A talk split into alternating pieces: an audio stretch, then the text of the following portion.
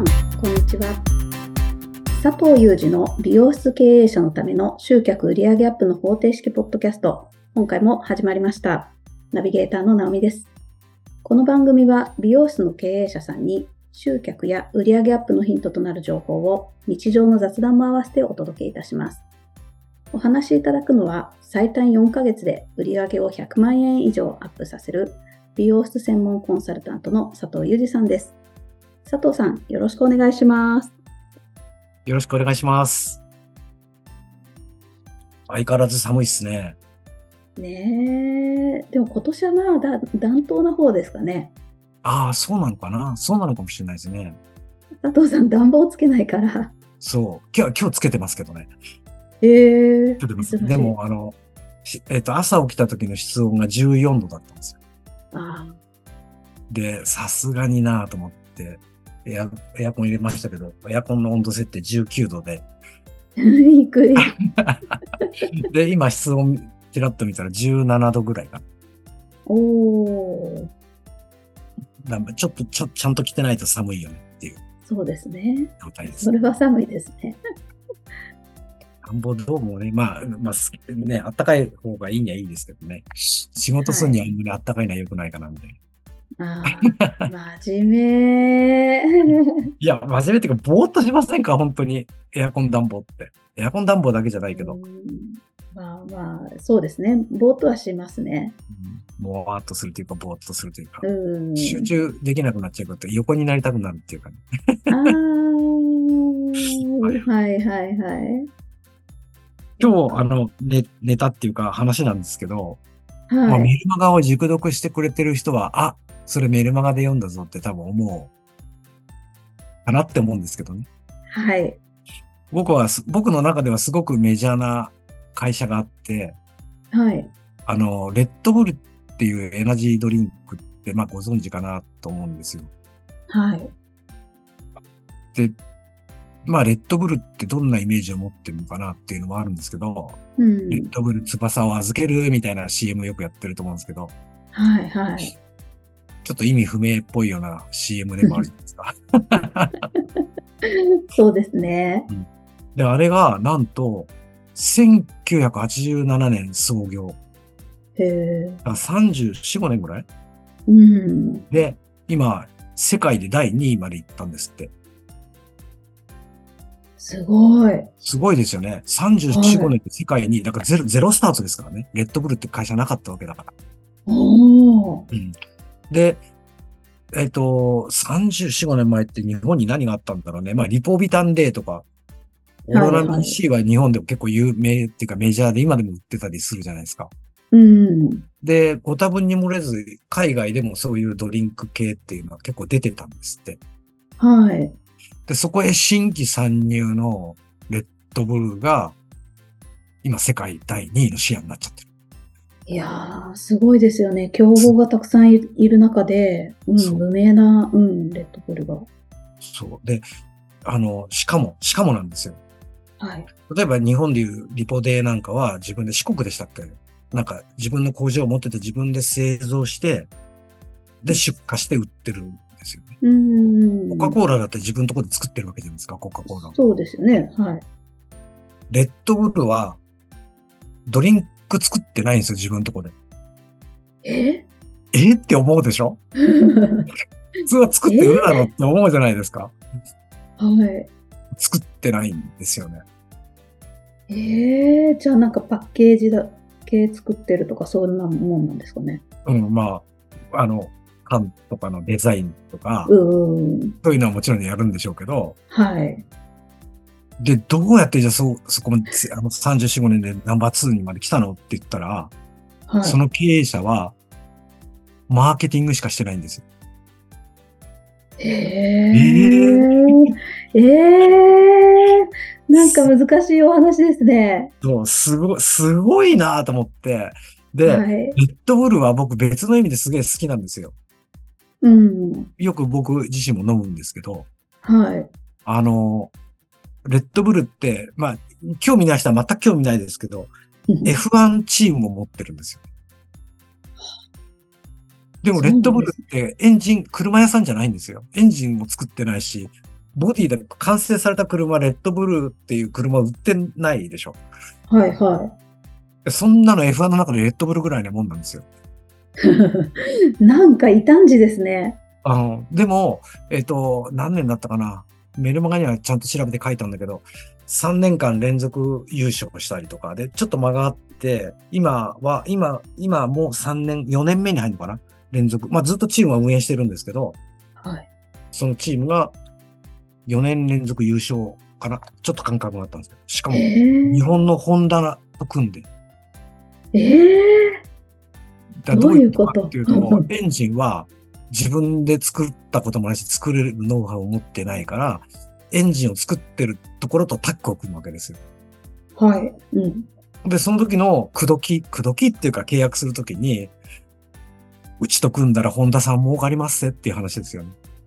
えー、だからホンダにしてみればだって F1 エンジンをレッドブルのために開発するってことは相当コストかかるわけじゃないですか。はい。で、逆にレースに出てってボコボコに負けてたら、ホンダのイメージボコボコにされちゃうわけでしょはい。で、レッドブルは車メーカーでもないのに、うん。で、それをだからマーケティングでホンダを口説いてるわけですよ。えー、なんか中身があるようなないような不思議なことですね。そう。で、あの、スポーツ詳しい人だと、例えば、結構ね、その、あ、ま、まあ、それ後に話しましょうか。そのマーケティングでじゃあ何をしたのってことになるんですけうど、ん。なんかそのレッドブルの今の社長っていうのが昔、昔っていうか前はサラリーマンで、うん。で、ヨーロッパの方なんだけど、アメリカへよく出張してたんですって。はい。で、そのホテルで泊まってる時に新聞を読んだら、なんか日本のことが書いてあって、その当時はそういう固有名詞出してたんですね。日本の長者番付でナンバーワンが、そのリポデーの社長だったんです。えー、で、何栄養ドリンクで長者番付一番になっちゃうのみたいな。うん。儲かるんじゃないのって思ったらしいんですよ。えー、それで、アジアで、とかタイって言ったかなタイだかどっかの、その、ドリンクを作ってる会社の人と話をして、うん。レッドブルっていう名前で要するに、う売り出さないみたいな。はい。でそっちは作ってるわけだから、ノウハウ全部持ってるわけじゃないですか。製造に対する。うん。だけど世界に羽ばたいてなかったんですよ。あこのあ。アジアのな。中だけで、タイ、タイ、タイの国だけかアジアにも売ってたのか知らないけど、だけではメジャーだったかもしれないけど、世界に対しては全然無名だったんですよ。うんうん。で、レッドブルっていう名前でそれを作るようにしてもらって、だから中身は変えたのか一緒か知りませんけど、うんうん。で、それを何をしたかって言ったら、最初は F1 なんか最初作るお金なんかないから、はい。あの栄養ドリンクってどういう世代が飲むってイメージあります例えばリポデーとか、イオンキルとか。男性のうん。 4、50代とか。そうですよね。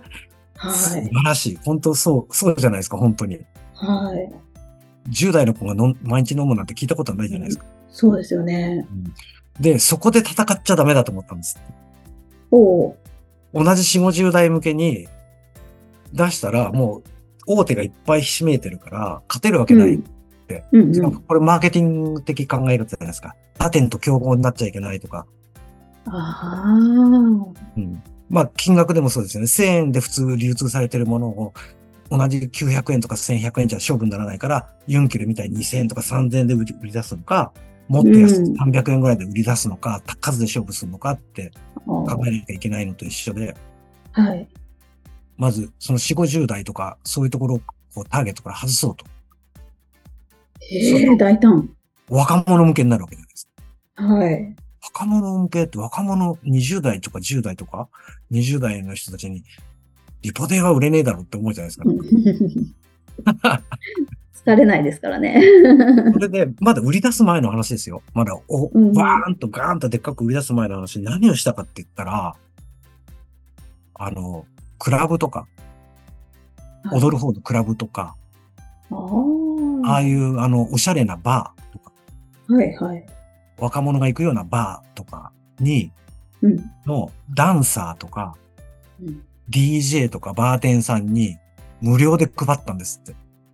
ええ飲んでって。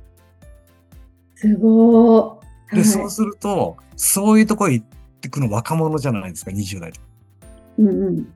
そうすると、なんかわけのわかんないレッドブルっていうドリンクを飲んでて、みんなそういう人たちが飲んでる。うん。ダンサー。かっこいいじゃんとか、イケてるじゃんってイメージがつくじゃないですか。はいはい。で、そっからこう、スタートしていくらしい。ええすごい戦略。うん。だから、もう、もう、なんか本当に若、若年数、なんていうのだからもう本当10代、20代とか30代ぐらいの人を中心に、あの、リポデとかユンケルはもうもっと上の人たちに任せとけばいいみたいな、うん。っていう考えでスタートして、ええで、さらにさらにイメージを強くするために、アグレッシブとか、その若い人間に興味があるだろう、スポーツのスポンサーにバンバンなったんですよ。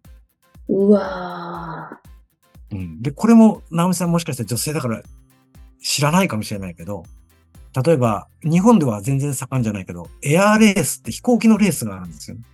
ー。へえプロプロペラの飛行機で、後ろから煙スモークを開けながら、でっかいパイロンが立ってて、それをこうやってバーバーってやって、何秒ではい走り抜けるか、みたいな。はいはい。それにもレッドブルは思いっきり飛行機にレッドとかって、へスポンサえ主催もしてるの。かはい。な。とにかく対象年齢全部もう若い世代のみ、みたいな。はあの、4、50代の人は多分ですけど、エアレースとかも興味ないんですよ。うん。だからそっちばっか、あと、あの、モーターサイクルあ あ。なんかにも結構、スポンサーになってて。はい。で、もう若い子イコール、レッドブルを飲むのがかっこいいみたいな、みんな飲んでる。ええすごくないですかこれなんか、戦え、略。すごい。なんだろう。名前から売ってったみたいな感じですそかう。イイメージですよね。うんうん、イメージか。イメージから売ったんだ。で、また戻っちゃいますけど、リポーデーとかっていうのは、まあ、栄養ドリンクって言われてるやつは、これは世界各国共通してるらしいんですけど、うん。疲労回復剤なんですって訴えてうる。んうん。疲れた時に飲みましょうね。はいはい。どういうことかっていうと、標準、自分の個人みんなじゃなくて、標準のレベルで疲れてるってことはマイナスになってるわけじゃないですか。はい。これを疲労回復で元に戻しましょうっていうのが栄養ドリンクの売りなんですって。ああ、はい。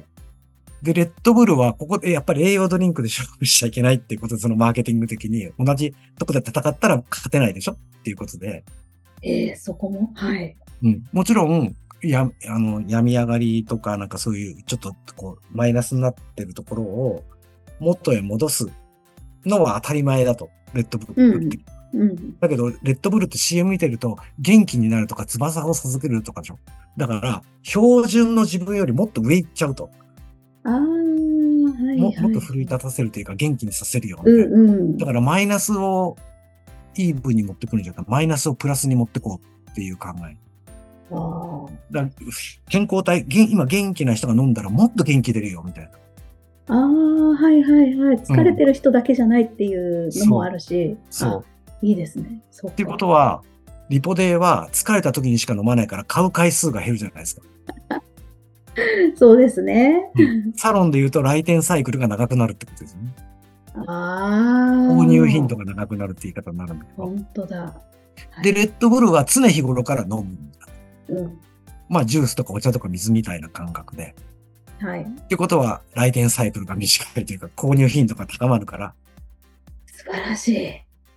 ね、同じ人数しか買わなくても、毎日、毎日は大げさにしても2日に1回、3日に1回って飲んでるってことは、とりあえず売れてくっていうことでしょ。うんうん。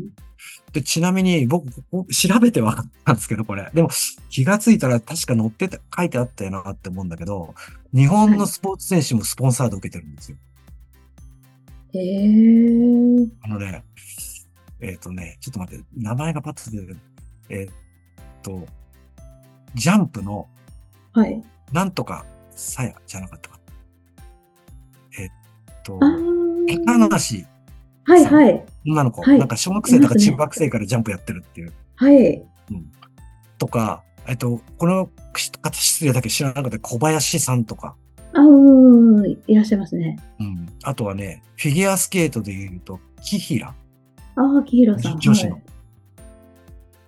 で、これも僕は全く知らないですけど、プロのスケボーって若者にすごい、オリンピックのあの、ほら、種目になったりするぐらい人気があっはて、い、ね、世界暑的いにですよね。ううんん。で、日本人のプロの選手で、さくらさんっているんですって、はい。のスポンサー、だから、ヘルメットとかに、ベッドベルとか入ってるんですよ。はあそうすると、スケボーをやろうってやりたいっていう子はみんなレッドブルを飲むわけですよね。そこからそうですよね。そういう戦略打ってきてたりとか、へえあとね、直美さんもコンビニ行きますでしょはい。多分皆さんも行くと思うんですけど、うん。コンビニ行ったら、リポデーとか売ってます。まず売ってます。うんうでも本当にレッドブルも売ってるんですよ。ん。うん。売り場が違うんですよ、コーナーが。リポデーとか疲労回復剤だから、はレッい。ドブルがそこには置くなって指示を出してるみたい。ええ違うすコーごい。ナあーで並べろ。あだから違うんです、売ってるところが。あの、同じー、コンビ確ニ。かに。ジュースの方にあるイメージがありますね。あこれ全部マーケティングで考えてるんですよね、売り方を。へえ。で、こういうところへスポンサーとしてお金を、だからサロンで言ったら広告費ですよね。はいはうん、い。広告費をこういうところへ使っていけば、より、こうす、まあ世代の若い人たちに支持されて、みんながうんしょっちゅう飲むようになってくれて、みたいな、すごい。すごいですよね。だからマーケティングだけで世界第2位まで上り詰めたみたいな。まあ、なんてかっこいい会社なんだ、本当ですよねかっこいいですね。自社生産しないで。そう。まあ、作らせてって、まあ、組んだパートナーもそういう会社だったっていうの、だから、そこもすごいなってこう思うんだけうど、んうん。なんか、これだから、そういう、こういう話を普通に聞いたり読んだりすると、へーって感じかもしれないし、はい。レアレース興味ないです。あの、スケボーも興味ないし、みたいな、F1 全く知らないし興味ないって言ったら、うんうん。なんか割とこう流すぐらいの話じゃないですか。はい。だけどこれ、マーケティングだけでここまでなったっつって、サロンと照らし合わせてったら、ぴったりハマってるんですよ、これ。さっきも言ったけど、料金被っちゃ同じとこで勝負しない。同じメニュー名で勝負しない。で、世代はしっかりポイントを得てて、あの、なんていうのまあ、極端な言い方ですよ。極端な言い方だけど、世代若いのしか相手にしない、相手にしないってことないんだろうけど、そこを狙ってるわけだから、例えばカラーで言ったら白髪染めっていうのはメニューにないとか。ああ。うん。っていうか、あの、やってもいいと思うんですよ。お客さん来たうら。んうんうん。美容室で言うならですよ。でも、はあえてメニューに白髪染めっていうのは載せてないっていうだけの話で、うんうん。白髪染めいくらってやった瞬間に、二十歳の子はちょっと引くとこあるじゃないですか。ここはなんか、お、おかんとかおばちゃんが行くところ。そうですね。私はカラーするけど白髪染めは関係ない世界でしょうんうだからそういうなんかもう全てにおいてこう、で、広告を打つところも、その若い子が興味を示してる。ん。 うん。ほんとにさっきのスケボーみたいなのって僕らは、僕なんか本当ピンとこないんだけど、これがオリンピックの種目になっていいのとか思っちゃったりはするんだけど、だけど現実になるってことはそんだけファンがいるというか、支持してる層がいるわけで、だからオリンピックも若返りを目指してるのかもしれませんよね。ああ、そうですね。そ層のこう、視聴者っていうか。確かに。はい。で、その時にここに全部レッドブルなんて入ってたら、あ、オリンピックはダメなのかなスポンサーわかんないけど、あの、なんかちょっと感じるものあるじゃないですか。本当ですよね。いや、すごいなと思って。すごいですね。で僕も日頃メールマガとか講座とかでやったら仕組みだ仕組みだ、かっこよくならマーケティングですよなんてよく言ってるけど、うん。いや、これはもうどの業種にも全部通じてるよね、みたいな。っうんていうことで感動した僕でした。 うん本当いやその目の付けどころもなんかやっぱり経営者目線だっていうのがすごいですね。すごいでレすッよド。ブルそうなんだそんな調べもしないし知りもしなかったですね。そうでしょはい。で、レッドブルと似たようなのっていっぱいあるんですよ。何種類か出てます。有名なところで。あーナンバーワンのところがね、あれ、なんつったっけモンスターって言ったかなあなんかあ、こありのますね、ありますね。 M みたいな。はいはい。あれが一番売れてるみたいね、世界では。あだけど、あっという間にーナンバーツーまで来て抜くんじゃないかって言われてるみたいで。うん。だからもうちょっと、ええ、そっまあか。ただこれだけだと、人事のように聞いちゃう人もいるだろうから、はい。もうちょっとサロンとこうバッティングさせて話をしていくと、はい。レッドブルが売ってるもの自体は適当に作ったドリ、あの、ジュースじゃなくて、うんアジアではちゃんとシェア持って売れてた、そのエナジードリンクのメーカーに作らせてるわけだから、はい。美容室で言うなら技術とかっていうのは持ってるわけですよ。うん、うん。うん。新興メーカーが急に作り始めたものじゃないから。はい。だから技術は大事っていうのはもう間違いないんですけど、そうですよね。うん。サロンで言うと、他店と同じメーカーの材料を使って、うん。同じような説明をして広告文ですよね。とかはい、口頭でもしこれいいんですよっていうのも多分似たようなことみんな言ってて。ああ。で、同。じようなほぼ価格帯でやってるでしょ。うん、うん。それじゃ飛び抜けることは無理だよね、みたいな。あの、本当に安くしろって意味じゃないんだけど、安くするには安くする戦略があって、うまくいく方法も、Q 昔、あの、1000円カットの QB なんていうのも、今年度400億ぐらいの黒字で計上してるぐらいだから、だから経営者としては、プライドで安くするとか、いや、この嫌だとか、高くしなきゃ嫌だとかじゃなくて、やっぱり利益、どっちがちゃんと利益をもたらすかっていうところで、うん。でも、各々目的が違うっていうか、価格帯も違ったりすれば、やる、やるべきことは違ってくるんですけどね。はい。全く同じやり方ではうまくいかないんだけど、だかうん、うん。らそういう自分たちのサロンの方向性っていうのをしっかり持ってなきゃいけないし、だかうん。らそうもっと突っ込んで言ったら、こだわりとかポリシーとかを全然意識しないで、はい。もう人事でどっちが本当に経営的に楽になるのかな、とか、うん。こっちの方が社員も喜ぶんじゃないかな、スタッフも入りやすくなるんじゃないかな、うん。っていうとこまで見据えてやっていかないと、経営者が年を取るのと一緒で、店もどんどん年取ってって、お客さんもどんどん年取ってって、はい。やがてはこうなるでしょ下がっちゃいますよね。う。うん。うだかん。らもっともっと詳しく知りたかったら、ね、あの、ググってみればいいです。レッドブルの躍進の秘密とかを検索すると、出てくるんですよ。もっと詳しく出てきます。いろんなこと。へえ。だから、皆さんもレッドブルを飲んで、 僕はすっごくあのあれじゃないけど、回しもんじゃないけど、でもレッドブルって本当に飲むとね、ちょっと興奮するとかやる気になりますよね。ああ、なんかあれ元やっぱ気りやってますよね。タウリンとかカフェインが入ってるみたいだから、だうん小さい頃に飲まさない方がいいみたいですよね。ああ、はい、はい。刺激物になっちゃうみたい。うーん。なんかちょっと見方が変わったでしょ、レッドブルの。見方変わりますね。なんか、それにできることは何だろうっていう頭もちょっと働きますよね。そう。天板にしても、同じものを他店と同じ売り方したって映えないし、うんピンとも来てないというか、あ、いつものね、みたいな。お客さんからしたらそういうイメージがあるものを、まずイメージから変えていけたら、うん回転も良くなるかもしれないし、うん今まで売ってた頻度じゃなくて、もっと売れるようになるかもしれないし、とか、うん、すっごい大きなヒントありますよね。うん本当、だからね、あの、やっぱりこう、特に世界、まあ日本一番でもいいんですけど、日本でもはい世界で見た時もぐーって伸びてってる、まあ会社、うん。この商品がすごい売れてるっていうものは、僕ら気がついてないけど、裏で必ず仕組まれてるんですよね。うーん。マーケティングが使われてるというか、仕組まれてるというとなんか騙されて買わされてるみたいなイメージあるかもしれないけど、そうじゃなくて、必ず仕組みが存在してて、そのもとに最初はみんな投資とか言って嫌がるし、フロントエンドとかって言うと、なんか割引ですかとかって言うけど、そうじゃなくて、それを広めなかったら利益が出ないわけだから、広めるためには何すんだいっていう話で、ああ、はい。まあよく言うとこの試飲とか試食がそうですよね。買ってもらうそうですね。ためにとか。はい。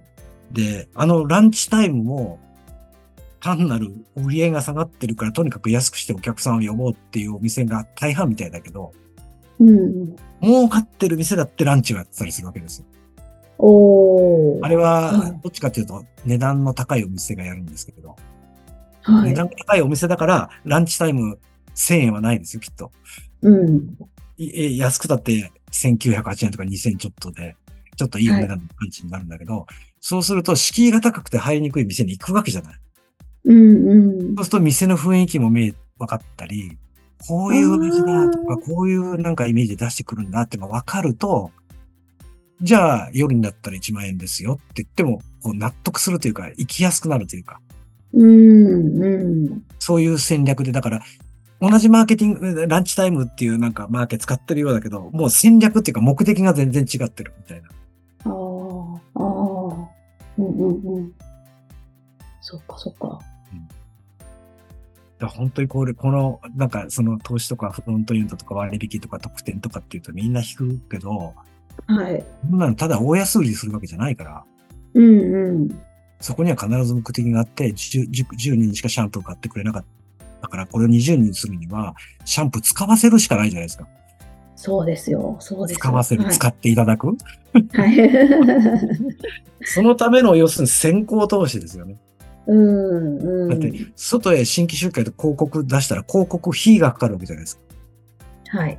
だけど、店内で広告を打つって言ったらそれ一番ですよね。だから、特売ですよ、みたいな感じするもん。そっか、もう買ってくれるかもしれないお客さんたちがたくさんいるんだから、もうそこでやらない手はないくらいですよね。そう。で、どまあ、一人で仮にやってたとしたって、なんかすごく、じゃあお試しでとか、あるいはなんか、ぶ空ボトルに詰めて、これ、うちで置いてあるシャンプーなんですって使ってくださいってタラであげて、コストはかかりますよ、そりゃ。うんだけど、うん広告費に比べたらはるかに安いわけで、考え方ですね。で、10人、20人、それでお客さん、常連客ずっと買ってくれる人を増やすなんて、一番簡単な方法ですよね、これ。ああ、本当、使ってくだはい。さいって言って、タラで渡したら喜ぶんだから、絶対に、お客さん。本当ですね。これをね、300円、500円で買えって言ったら、えーって思うかもしれないでしょ。うん。 いや、えーって思わないな。そんだけ値段安くて全然文句言わないと思うし、だかはい。らそういうマーケティングの中の一番大事なフロントエンドですよね。お披露目商品、お試し商品、あるいはメニューでももちろんそうなんですけどうんうん、それをいかにうまく使って広めて、目的は広めること、たくさんの人に使ってもらうこと、やってもらう。うんうん。うん。で、その後が、まあ、バックエンドっていう、本当にちゃんと利益をいただくために、もう割引はなしですよ、とか、うん。っていうことでいいと思うんですよ。だからこのフロントエンドの考え方をすごく意識してほしいなって思います。そっか。いやもうそれだけです。それだけでって言ったらなんですけど、それだけでもう世界に2位に上り詰めるっていう会社がいるわけですからね。本当そうですよ。何度も言いますけど、F1 では優勝してますからね。 いや、すごいですよね。それも、うん。多分本当みんなピンとこないと思うんだけど、あの、アメフトあるじゃないですか、アメフト。はいはい。アメフトとか、バスケット。うん。まあ、日本でも、と、特にアメフトはアメリカではダントツの人気なんですよね、アメフトってね。そうですよね。うん。だからどんだけアメフトに人気があるかって日本人知らないじゃないですか。はい。バスケット好きな人は結構増えてると思うけど、でもバスケットだってめちゃくちゃ人気なわけですよ、アメリカって。ああ、そうそうですうんね。で野球が人気っていうのはなんとなくわかるじゃないですか。今、大谷さんもいるし、まはあい日。本でもね、プロ野球が存在してるぐらいだから。うん。だけど、ヨーロッパ行ったらサッカーがすごいし、そうでした、そうでした。そうですよね。はあい。と、バレエもすごいらしいですよね。プロ、うプんロリーグがあるじゃないですか。そうですね。で日本人にその興味がないから、へーって感じかもしれないけど、はいやっぱり売るためにはそういうところでみんなこう頑張ってるんですよ。そのマーケティングですか。だからそういう意味でも、うん F1、あーレッドブルはヨーロッパでも大人気になった理由はわかるし、そのレッドブルっていう F1 チームを作ってから、F1 ってもともとヨーロッパのスポーツだから、うん。昨年からかな、アメリカにもすごい人気が出始めて、へえ。ラスベガスとか、そういうとこでやったりしたんですよね、去年。うわーお金持ちが集集まるラスベガスとかで。 はい。で、そのために、あの、交通をい遮断したりするわけですよ。ええ。あの、すごい人が来るから。はい。うん。で、あとあれ、なんだっけ。もう一つあの、車を遮断するは、なんだっけな。あ、そう、カジノの人とかっていうのが、ちょっとひうん人の出入りが少なくなるとか、売り上げが下がったりするわけじゃないですか。はい。 F1 の主催者はそれも保証したみたいですからね。ええ。だからそのぐらいアメリカで人気になってるんですよ、今 F1 って。すごい、なんか、なんていうか、ものすごい練りに練られた緻密なことまですごく気にかけてやってるんですね。そう。これでボディに、レッドブルってでっかく貼ってあって、解説者もレッドブルがレッドブルがってこう解説するでしょはいはい。だから勝手に CM ですよね。あーそれ、あれですよね、時期的なものもあるんでしょうね。もう若者にも売れてきたしうん、ここからひょっとすると、もうちょっと4、50代の人たちにも目に入るようないや、もちろ時ん期そうなのでかす。もしれないですね。そういうことですよね。だから、車好きだったら、4、4 50とか60でもしかしたらレッドブル飲んでみるかって気になるかもしれないし。うん。なんで、とにかく戦略がすごい。皆さんも頑張ってほしいなと。本当ですね。最初の初期投資とその考える時間と戦略と、ケチるところじゃなくて、かけるところですね。本当そう思います。すごい。いや、ありがとうございましたえ。それでは最後にお知らせです。美容室経営者のための集客売上アップの方程式ポッドキャストでは皆様からのご質問をお待ちしております。ポッドキャストの詳細ボタンを開いていただきますと質問フォームが出てきますのでそちらからご質問をいただければと思います。それでは今回はここまでとなります。また次回お会いしましょう。佐藤さん、ありがとうございました。ありがとうございました。